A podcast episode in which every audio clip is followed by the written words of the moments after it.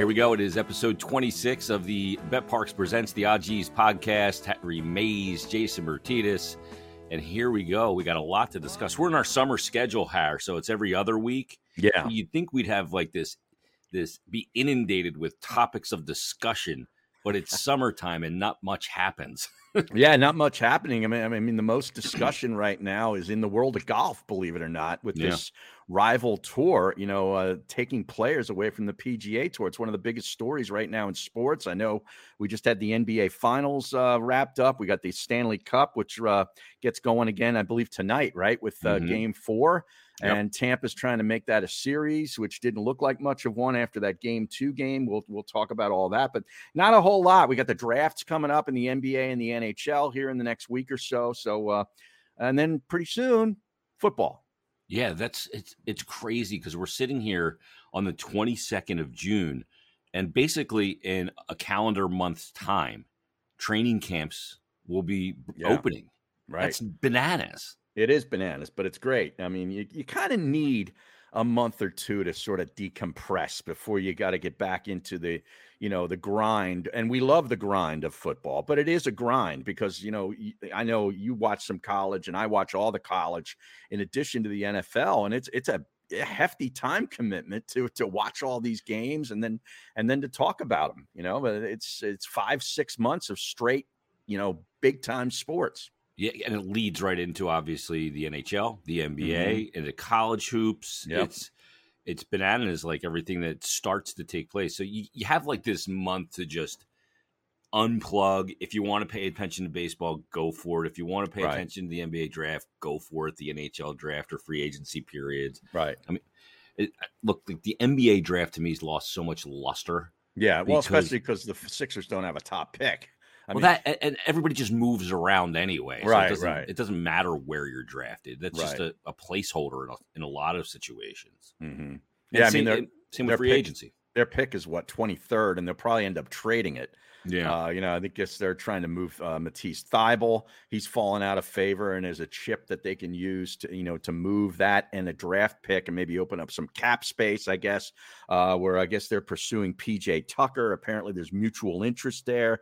He's got experience with Daryl Morey, you know, with the Houston Rockets, and you know he's an old player. He's in his uh, you know entering his late 30s, and I get all that, but the guy still plays a lot of minutes. I think he played like 27 minutes a game uh, or close to it for uh, for Miami last year. And he's an interesting player because he's one of those glue guys that I think you need.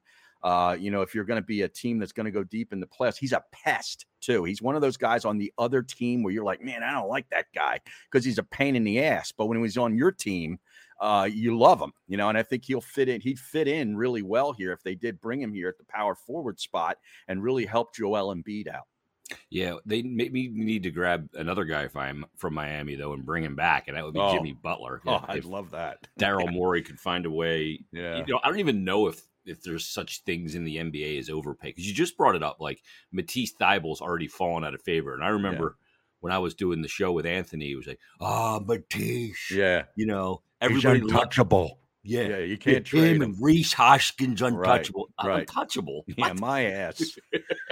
Nothing's untouchable. Um, real quick before we continue, let's tell the people about the BetParx app. Uh, you had the Open last week. I know. I know your buddy made the cut. Yeah, he made the cut, and then he uh, he shot uh, nine over and seven over on Saturday, Sunday, and finished near the bottom of the of the pile that made the cut. But still, I mean, I think I think making the cut in that event uh, is such a huge deal. You know, you go through all this the rigors of qualifying for it, which he did, and and then to make it, it was tremendous experience. You know, the check that he got, eh, you know, isn't bad for finishing in you know in the fifties. You know, compared to what they're making out on the Corn Ferry Tour. So. uh uh, but he's back at it up in Maine on the Corn Ferry Tour this weekend. But uh, yeah, making the cut was a big deal.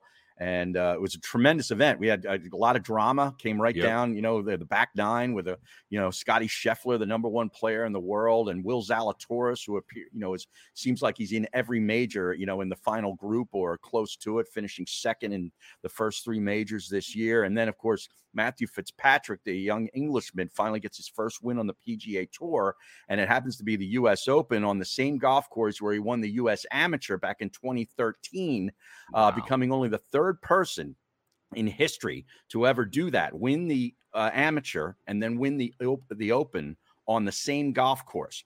Uh, Jack Nicklaus did it. Matthew Fitzpatrick has done it, and don't forget about Juli Inkster did it for women's wow. golf uh, way back in the day. So wow. a, a tremendous achievement. Yeah, tremendous. And the golf season's been great so far. It's been great to bet on as well. Yeah. Along with the, the hoops finals and the cup final, which is still going on. Game four, like you mentioned, is coming up tonight. Two games to one series lead. Can Tampa hold serve at home uh, at Amalie Arena tonight and get that all tied up at two games apiece. We shall see. Uh, but tons to get your action in on, including Major League Baseball. And like we said, football is just around the corner. Take it from me and Harry. The BetParx app is fantastic. It's everything you've wanted in a mobile casino and a sports book, and it's right in your pocket. It's simple to use, easy to sign up, faster to win than ever before. And all BetParx users right now can use that promo code Jason750, Jason750, and that's going to get you a risk free bet up to an industry high $750. Terms and conditions do apply.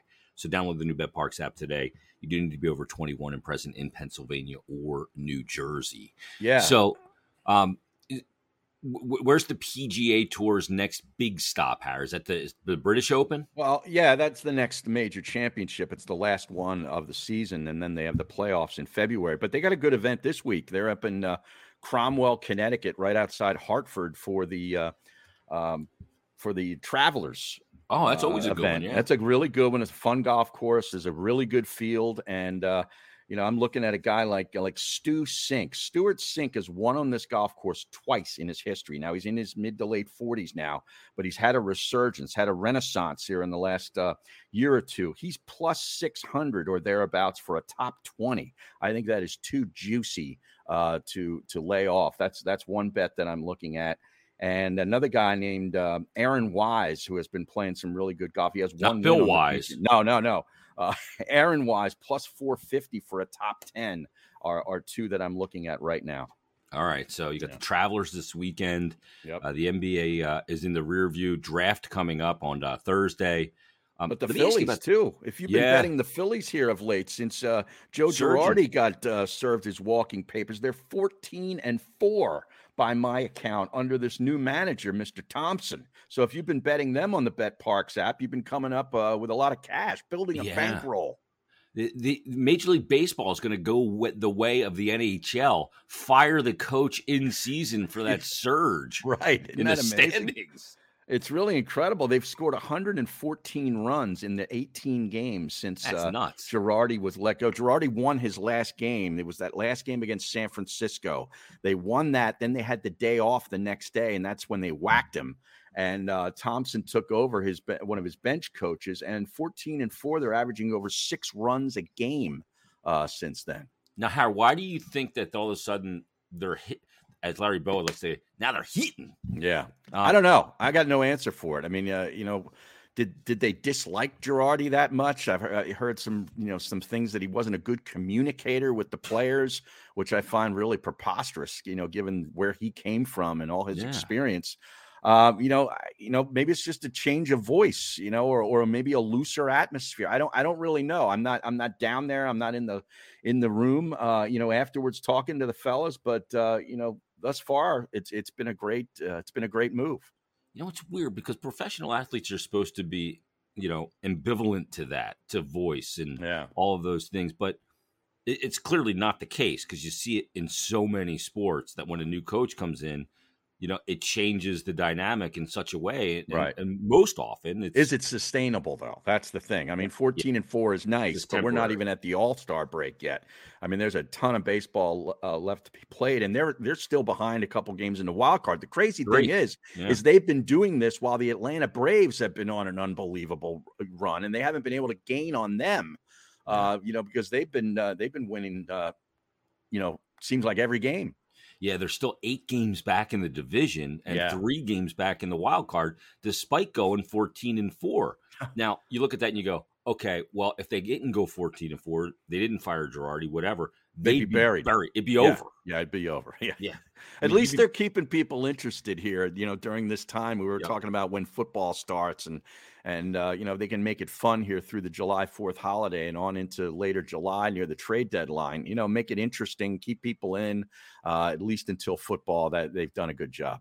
See, that's how I look at baseball now. Yeah. That's baseball's role in my life. Right. Just keep somewhat some level of interest or Yeah. intrigue until training camp starts. Then I don't give a shit. I don't care what happens with the rest of your season. I really don't. No, I I, mean, if actually they- don't care now. If But they- but if they are playing gritting and it continues, it's just another thing to sort of pick up. Baseball is a, a bandwagon sport for me at, at this point in my life and with my relationship with the game. Anybody that's been listening to me for all, all these years knows that I've soured on on the way the game uh, evolved. I'll say it's devolved, but they've evolved Agreed. and I haven't gone with it.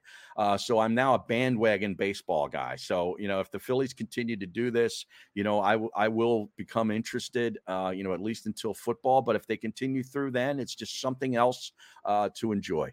it's another log on the fire. Right. But it's not a it's not one of those big logs on the bottom that keep the fire going. right. They're the If ones that that, are log like burns big out, big and so good. orange. Yeah. Yeah. You know, A stump. Right? the old lady's always building crazy fires. And I start Is building right? a fire. She's like, Yeah. Yeah, get out of there. yeah. I'll yeah she it. just takes over. Yeah. Now, is that emasculating for you? not at all? I don't give No. a shit.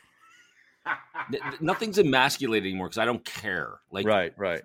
I'm 50 now. Like I- Right. there's very little I give a shit about anymore. Right. Well, both of our wives make way more money than we do at Yeah. this point, right? And I'm, I'm totally cool. I'm totally cool with that. Oh You know, you just go out there and keep earning. yeah. That's what I say. Hey, if you want to go out and get a raise, go ahead. Hey, go ahead, knock yourself out. You, want to bring home more dough? No problem. if you want to widen the gap between what you're earning and what I'm earning, Right. I'm all for You it. go. I'm all for it. Exactly right. I'm like these guys. I'm like these guys on the LIV tour that are leaving the PGA tour. I want to work less and make more. Yeah, And somehow I'm trying to make that work. Yeah. Um, yeah, I, I feel like my wife is now like a capo in the Mhm. Soprano crime family. She's an earner. She's a good earner. Yes. Yes. As long as she doesn't get clipped, we're good to go. I'll ride it. right. And now I, I guess I just need now the gumad, Oh yeah, great. or I guess she does. Yeah, She's yeah, exactly. Maybe she has one. That'll take me off the Oh. hook as well. which would Yeah, exactly. Yeah, you know, le- less responsibility, Jason. Absolutely. Um, let me ask you about Steph Curry real quick because in Yeah, the early part of his career, there was something about Steph Curry that irritated me.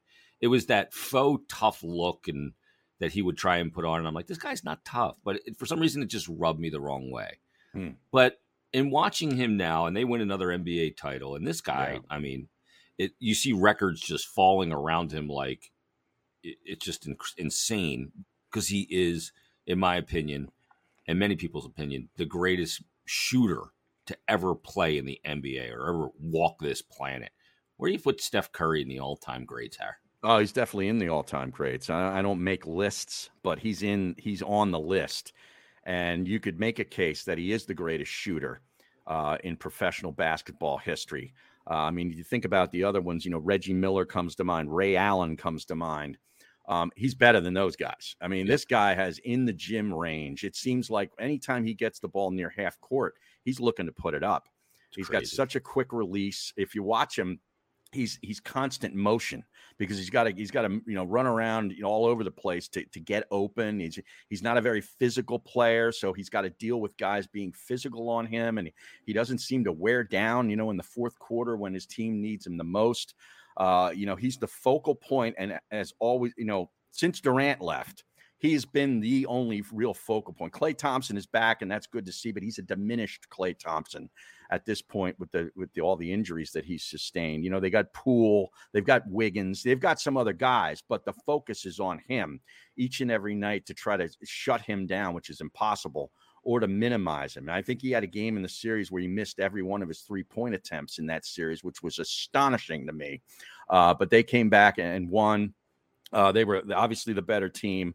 Boston had a great story. Nobody expected this of, of them uh, during the season. They had a great run to get into the playoffs and a great run to get to the title. But they they need both Tatum and Brown to be great on the same night in order for them to really be able to take down a Golden State, and that Yeah. did not happen. But Steph is an all timer, um, you know, and I think uh, I'd put him right now at the, as the best shooter that I've ever seen. And I've Yeah. watched a lot of professional basketball. Yeah, and you, are right. Like for the Celtics to be able to to match that, you just can't match that game yeah. in and game out. It's it's too big of an ask mm-hmm. to be able to do that because he's is an all time great. Now, now, let me ask you this, Harry: Do you still have the same level of like the Celtics are in the NBA Finals? Yeah. Do you still have that same level of vitriol and sports hate for the Celtics? Like you once had. Oh for, no! For me, a lot of that, so much of that is diminished. Yeah, no, that's that, that's that, that's diminished. I I just appreciate, you know, what what some of these teams do. I mean, I I kind of, you know, I kind of like their coach. I do too. Austin. Um, you know, I liked Stevens when he was there too. Who's now mm-hmm. the general manager is doing a really nice job. I mean, that's a team on the come. They're not gonna. That's not just a a blip, and they're gonna disappear. They're gonna get better. And you know, the Sixers, you know, had better try to to keep pace with this. We'll see what they do with uh, reshaping the roster. But no, I don't. I don't. I don't have that now. They, eh, you know, that was something that I had as a young, you know, a younger person in my twenties and early thirties. But yeah. that's that's dissipated over the the last uh, decade and a half. I, I, think part of it is that we see so much uh, other teams in sports now. Yeah, like back when you really hated rivals whether it was the Cowboys, the Celtics, yeah, um, you know, the Mets. It felt like you, you only saw games between your team and that team. Mm-hmm. And there was so much, but now there's so you can watch every game in every sport, right? That it's it's it's watered down the rivalry because there's other things out there. I, that's maybe just my logic and, and why it isn't that way. Or I, I don't want to call it evolution because I've been on Twitter, yeah, and it's we're not evolved. well, let me ask you. I mean, uh, where are you with the Pittsburgh Penguins these days? I lost the hate for them a long time ago. Like even Crosby. Like mm-hmm. I, I go. I would watch that guy play hockey every day of the week and twice mm-hmm. on Sunday. Yeah. I don't and I, I love the player are the fans that say I wouldn't want him on my team. Yeah. yeah okay. okay. All right. Yeah. Then, then I'm not his... hiring you as a general manager. Exactly. Give me that. Give me the pre-concussion uh, Crosby with that big caboose and sit him near the goal any night in a Flyer yep. sweater for me. And watch how many guys he makes better. Right. You know what I mean? Yeah. Yeah. I, I, I mean, there's some guys like on the, like I, like I think Malkin is a, just a, a dirty bastard. Yeah. Great player, has been a great player. Yeah. But I don't like him. Right. But like Crosby, like I'm fine saying it. I like yeah. him. I, I yeah. like the player. I like the way he carries himself. I like Marchand. I, I love. I mean, I love that guy, the mm-hmm. rat. I mean, come on, man. Yeah, seriously.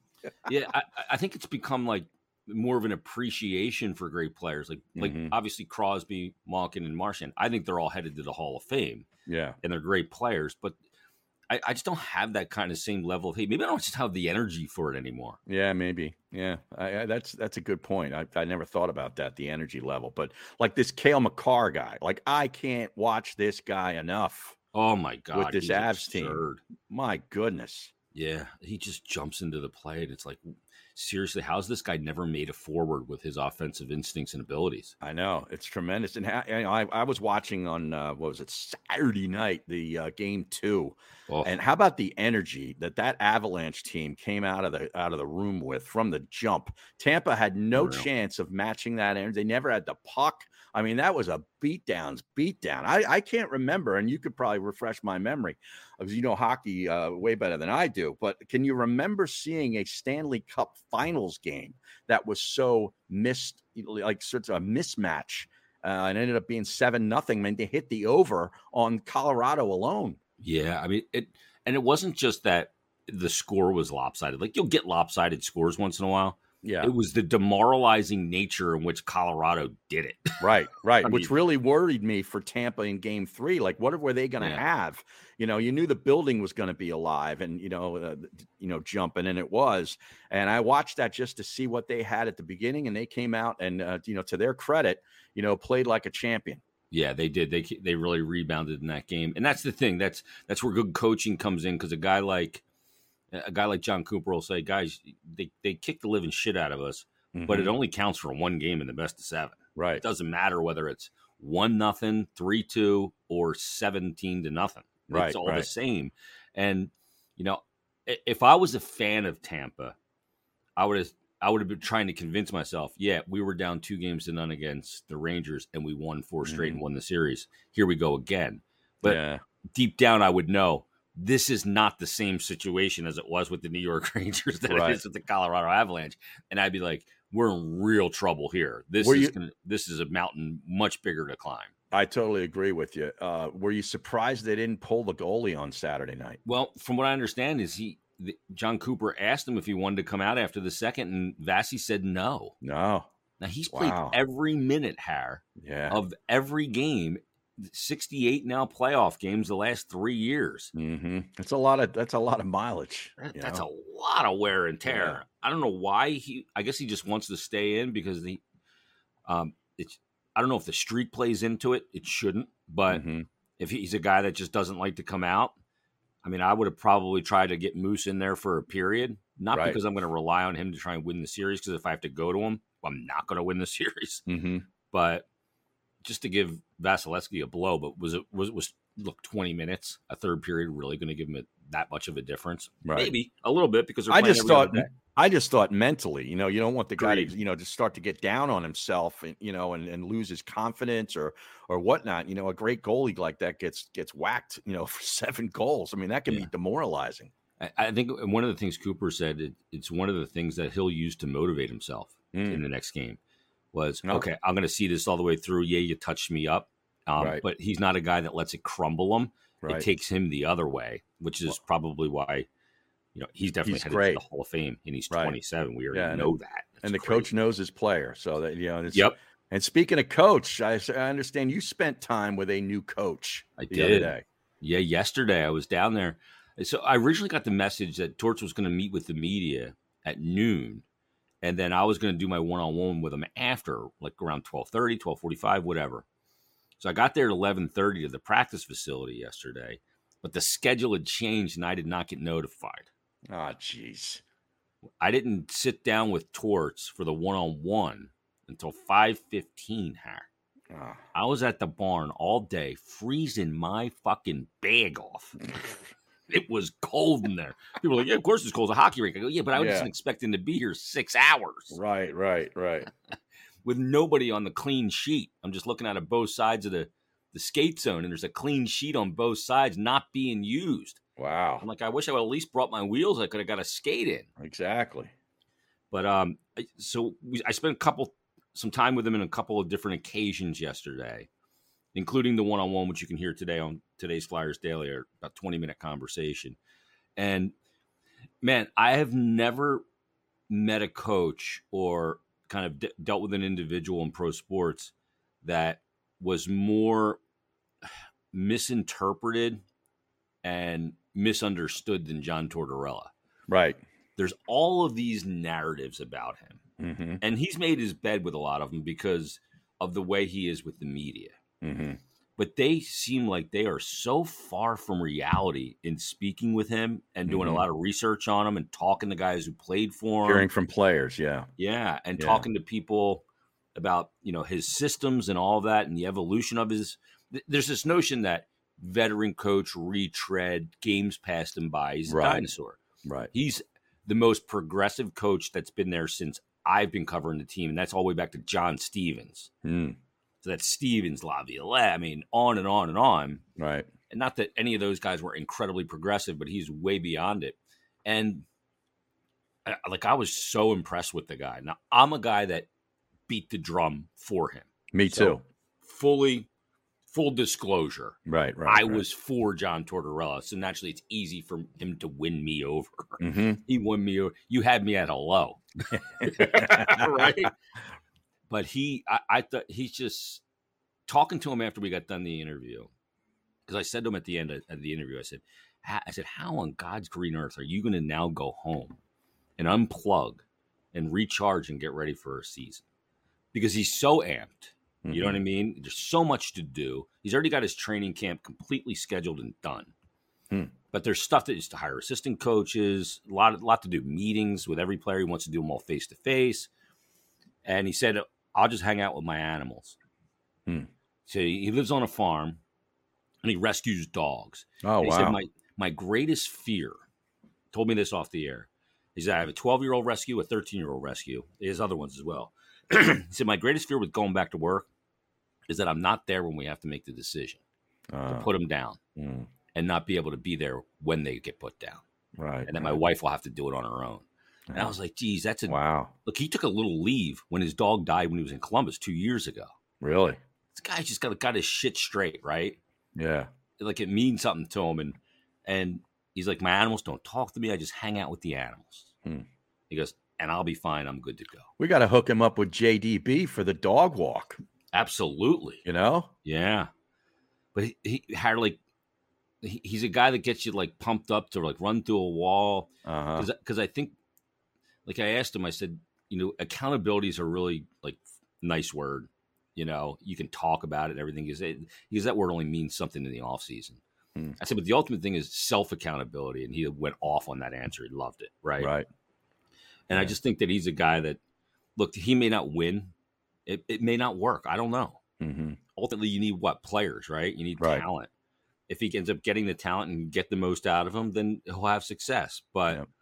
To me, he's a perfect guy to reshape the foundation, the culture, and the standard of the yeah. Flyers. That stand he mentioned several times. I got to fix this locker room. Mm-hmm. This locker room's fractured. This locker room, he used the word splintered. Wow. And I thought I was like, wow, that's well.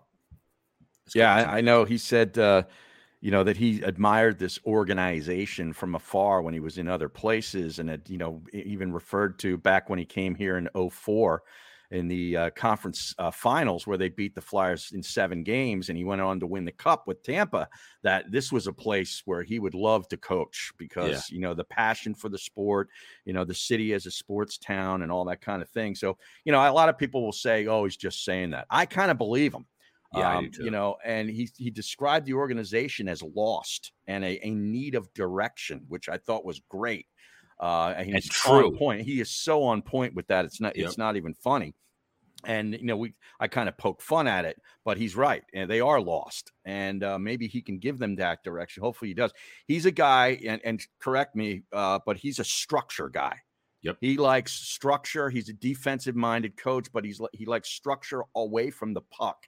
And for mm-hmm. guys to get minutes and to you know to keep playing, they got to show him that that that they're also interested in that. He's not going to try to make you a a mucker, but you got to show that you're committed. Blocking shots has always been a trait yeah. of his teams. I remember those Rangers teams. Right, those Rangers teams that he had were tremendous mm-hmm. at blocking shots before they ever ever even got to Lundqvist or whoever was in net. So uh, that's a commitment to your teammates. That's you know um, you know take the black and blue, take the the bruise, man. Yep. Block the shot. Uh, so I love that. He mentioned that sometimes coaches overcoach offensively. I think oh. that's pretty great per self, per, you know, evaluation. Mm-hmm. Uh, you know, it takes a it takes a coach who's very comfortable to be able to admit that. I yeah. think, and I thought that was a great sign.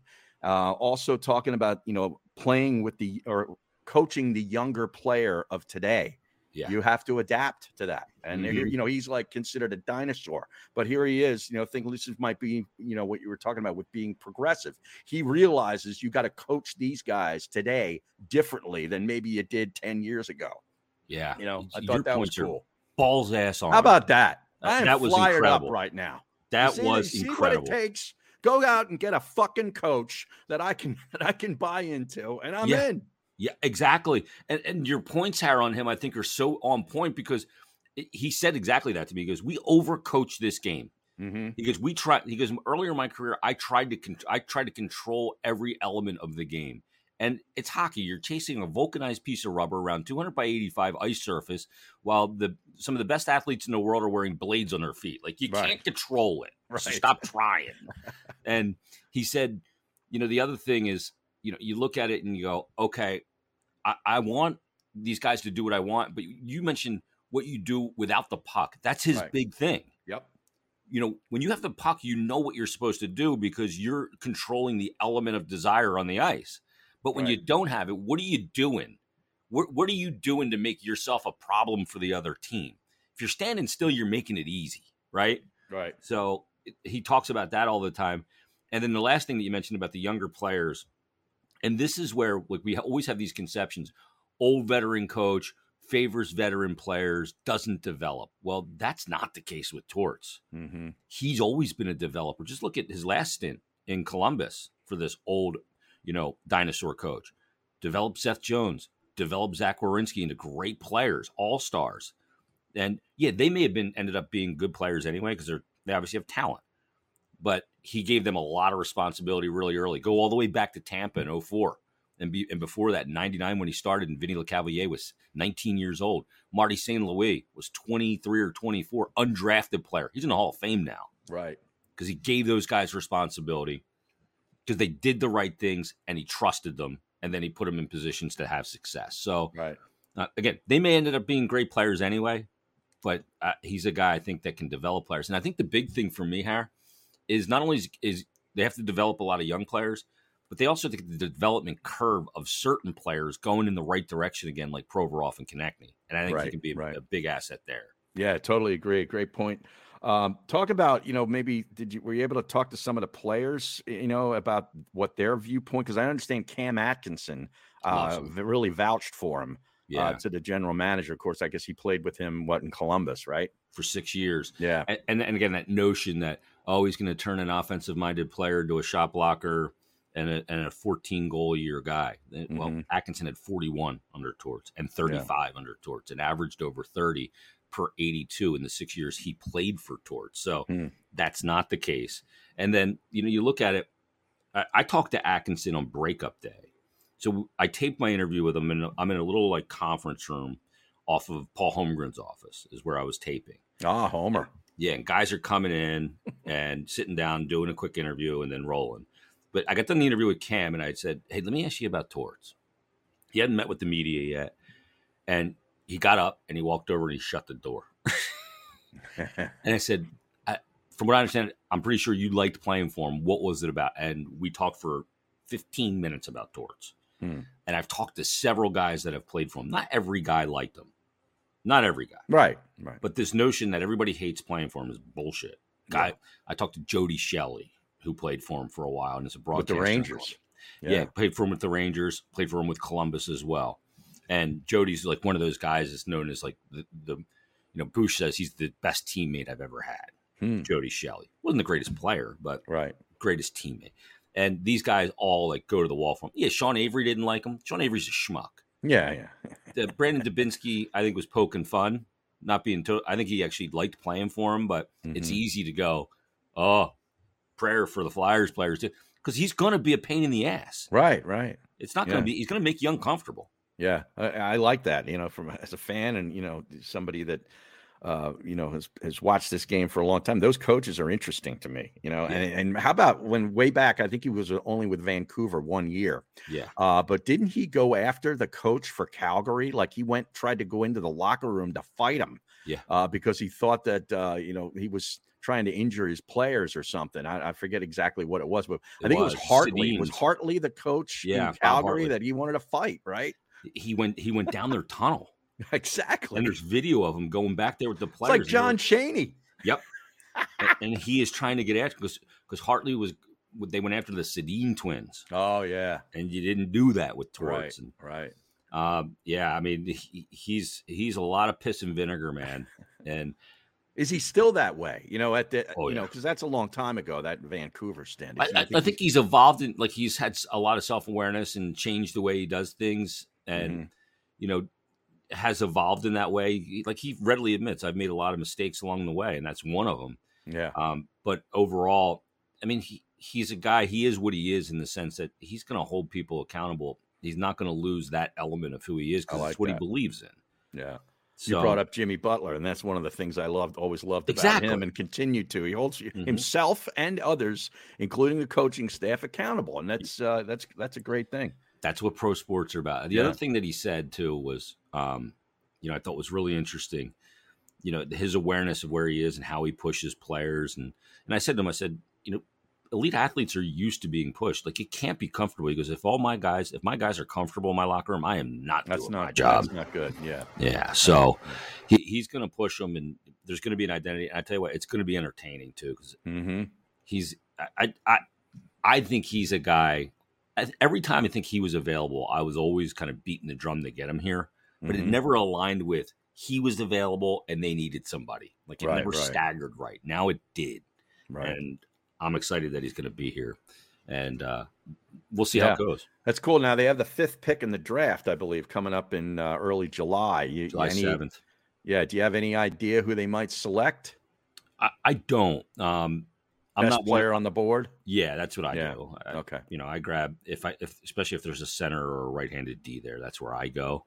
Hmm Um, you have need all over the place. It's not Right. a player that's going to come in and help you right away. So I get the best player on the board, not the one that's going to get to the NHL the quickest, but the one that's going to be the best player in my projection. So we'll see what happens with that and you know what they're able to accomplish this all season with making some trades. I, I, from what I understand, some people I talk to, they're going to be very aggressive and try and improve this roster. I, I don't know how much they're going to be able to do that because you're going to have to Mhm. shed some salary to be able to do it. So we'll see what Chuck Fletcher, can accomplish. But Right. obviously, I love the hire of Well, yeah. uh, of Torts. I'm What'll be interesting, you know, I'm sure you're probably already doing this. You go back and and look at uh, you know the list of players that have played for Torts in previous spots that are still out there and may be available Yeah. because you know he's sitting with uh, GM Fletcher right now. You know, saying, "Hey, this you know if we can get this guy, I'd love to have him in my room." one of my guys. yeah, right? one of my guys. You you, you know the, these these older. I'm not going to say.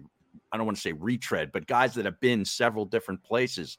You know, like Bill Parcells always had this list of guys that Yeah. you know if when he jumped ship, he's like, "Hey, uh, you know, Meggett, you're coming over here with me," or Yep. uh, you know, it, it's it's interesting that way. They they want to form their crew. AV the- did that with Kevin room. Hayes. Sure, right, right. and he becomes like the conduit between the players and okay i- is this av just being a pain in the ass they go to hayes and ask or is he Mhm. serious about that you know and he can almost be like the translator he's got that in atkinson but he could use more of it no doubt and right. to get more of his culture in that room uh, right out of the jump and we'll see if they're able to do it and who those guys might be that he can target off to go out and look and see if you know through the free Put agents. together a list. yeah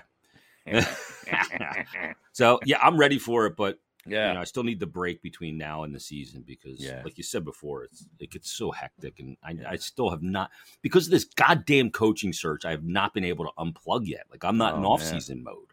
Yeah. Well, who do you like tonight? Uh, I I'm leaning Avs tonight because I am too.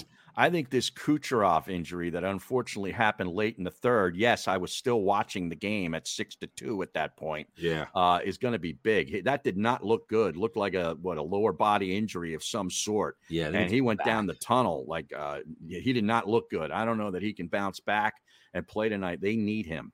I think he might play, but I don't know that he's going to be effective as He'll be diminished. yeah. Yeah, And yeah. Point, I don't think is going to play, and I just think that Colorado overwhelms him again. yeah, I think so too. I do. So I think they go up three one. They're going back home. They could close it out at the Ball Center coming up uh, in a couple of days. yeah. So I, And I on the Colorado Parx app, Parx app, they're minus 109. Who Tampa? No, the Avs. The Avs are Tampa's minus 112. okay. So there's a Yeah. slight favorite at home. Right. yeah, I, I Yeah. I'm on I'm on Colorado tonight, Me too. and I'll take Makar for a two plus point performance again tonight. Oh. Good plus money as well because that dude's winning the Conn Smythe. He Oh. just won the Norris yesterday as the Right. top defenseman. He is just un. He became the best player on that team Yeah. over MacKinnon already. it's That's incredible. It really is. MacKinnon's fantastic. And I saw Charles Barkley, who's you know he loves hockey, and he's, Oh, yeah. he's, they brought him on mid, He's on the the, first between the first and second period, and he's talking about how he was talking with Rick Tocchet, you know, a couple months ago, and he and Tocchet pointed out, you know, you keep your eye on this this Makar, and he, he gave Tocchet all the credit. It was pretty funny. Do you think Tocchet comes in here as an assistant? No, I, No. I think Talk likes doing that TV, and uh, Okay, from what I understand, um, you know, the first class flights out of Vegas. He lives in Vegas, uh huh.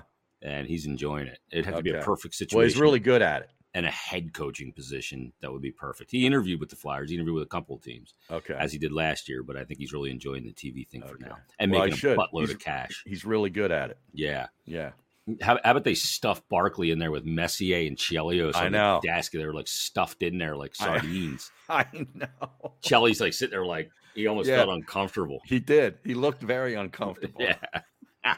because Chuck just takes over, Oh, yeah. regardless of what sport. He gave. I mean, he was doing the golf that match thing the other couple weeks ago. Yeah. where, you know Brady and everybody was playing. He just takes over any broadcast. It doesn't matter what the sport is. and he immediately becomes the best broadcaster on the broadcast. Right. Right. Um, all right. Last thing. yeah. You know, it's summertime, Hmm. and I wanted to ask you this question: What are you listening to? what is this? A uh, Stapleton song? What No, are I you mean, listening to? Is that is that a Chris Stapleton song? I Yeah, don't know. yeah, it's one of his uh, one of his bigger hits. Um, well, Like, I- I'm all over the place musically right now. yeah, me too. I mean, I I listen to a lot of Spectrum radio on Sirius XM, the Spectrum channel, Yeah. uh, because it kind of keeps me in the loop on newer stuff. hmm Uh, there's a band that they've been playing for the last uh, year or so named Caamp, spelled C A A M P, two A's. Okay. I think they're out of Ohio, I think. And they're kind of folky, you know, like I really like them. Every song that they play on Spectrum, I love. Uh, so that's a band that I'm listening to, and I, I listen to that station a lot. I always listen to Tom Petty radio because he's one of my all-time favorites, and I love the other stuff that they play on there. Yeah. You know, when when he goes into his archives of, um, you know, uh, the stuff that he liked listening to in the 50s and 60s and 70s. So I listened to that, but I went down and I put this out on Twitter uh, a week or so ago. I go down rabbit holes, as I know you do too, on literally. YouTube usually. And Thin Lizzy wow. was a band that I liked a couple of their songs in the 70s when I was young. Um, you know, the boys are back in town, obviously the you know the normal hits, but I I think they're a really underrated great rock and roll band. Like Yeah. just simple balls out in your face rock and roll, you know, with the with the dynamic lead singer, you know, uh, and uh, you know, he played the bass and he had a great guitar player and it was just dry, you know, hard driving music. They're out of Ireland.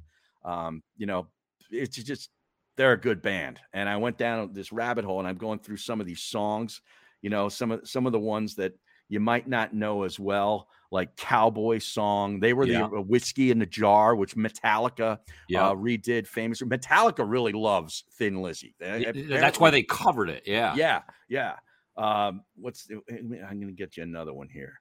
Uh, that's you may not know. of. Rosalie Yeah, Rosalie is definitely or there. dancing in the moonlight's a Well, big dancing in the moonlight, of course. Yeah. Uh, that goes one. without saying. But wait, where's this other one here? I got to I got to find. Don't say a word is or don't believe a word is another good one that they had waiting for an alibi. Waiting for an alibi. That's the one. Yeah, yeah. great tune. Yeah, they're a good band. They're really they are band. really a good band, and I, I guess there's a there's a statue over in uh, in what Dublin. I think they're a Dublin uh, band of Phil. Is it Lynott or Lynott? I, I don't even know how to. I- think it's Phil Lynott. is Phil Lynott. I mean, what an underrated front man Yeah, he was. he awesome. was. I mean, just awesome. So that I, I did. in Bad Company, I've I was always a Bad Co Wow, fan. Paul I've sort of rediscovered Bad Company again and how great they are. Phil, you know, Paul Rodgers is phenomenal. Mick yeah, Rouse, singer. yeah, great, And- great band. And, I and of saw him live twice. Did you? Okay. Yeah, Um, original lineup, little and guy then too. yeah, Paul Rodgers, a little guy with a booming voice. One of the Yep. remember when we did the top ten list of frontmen? I I booted somebody out and put, put him Paul on. Rodgers in. Yeah, you're right. Yeah. You did. Yeah, Yeah, I, I like uh, Phil Lynott too because he was a bass player and a singer. yeah, A little Yeah. Lemmy esque. uh huh. exactly. and if you watch some of the stuff, like the live stuff from Knebworth, uh, that festival in the '70s, like Yep. he on stage, he's He was a maniac. captivating. You can't take your eyes off him. Yeah, Yeah, yeah, I- that's a great one. Thin Lizzy's a great one. I, I like Thin Lizzy as well, and it it brings you back to like that late seventies, early eighties type thing Mhm. going on too, which Yep. is a vibe. And you know, I, I'm like thinking about like somebody hit me on Twitter and said like, who are great musicians in shitty bands? Like, oh, like I look at Mark Tremonti. He's a great guitar player. He was the Okay. guitar player from Creed.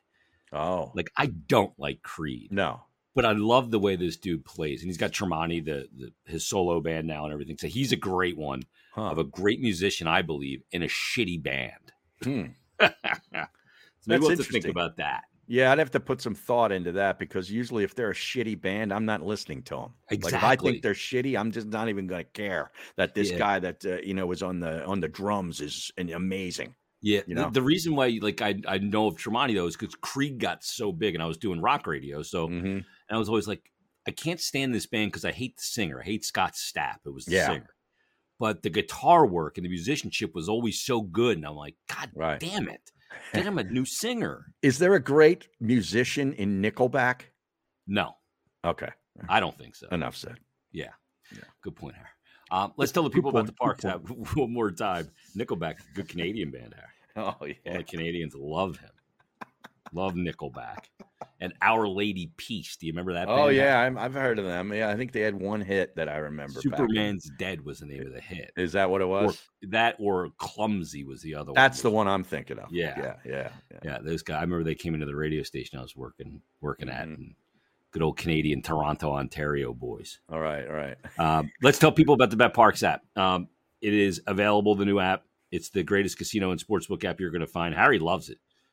He's going to be pumping that thing tonight for the The Yeah, so you got- you- minus got the- 109. There you go. I'm going to be hitting it tonight as well for the multiple point players, power power play points, all kinds of stuff. It's all there for you.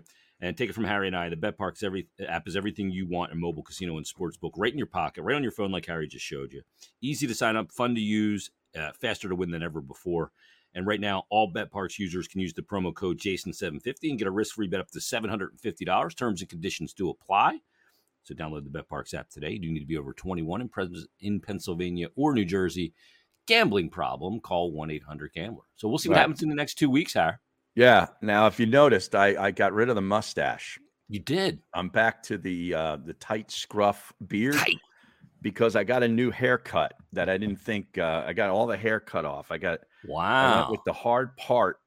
Right, uh, right there. You see that? You know, I had to I had the hard That's kind of what Hetfield's got going on there, Har. cut in. Yeah, you know, so I didn't think that would look good with a mustache. So I went back to the scruff beard. So no more mustache. So you're not going to grow the stash back for the fall like the handlebar? No, probably not, because I really like this haircut, and so does the old lady. So I think this is going to stay for a while. Well, you got to reap those rewards for as long as possible while she likes it. right, right. Ah, nice. Good work. I wish I could get a haircut. That's one thing I miss. Yeah.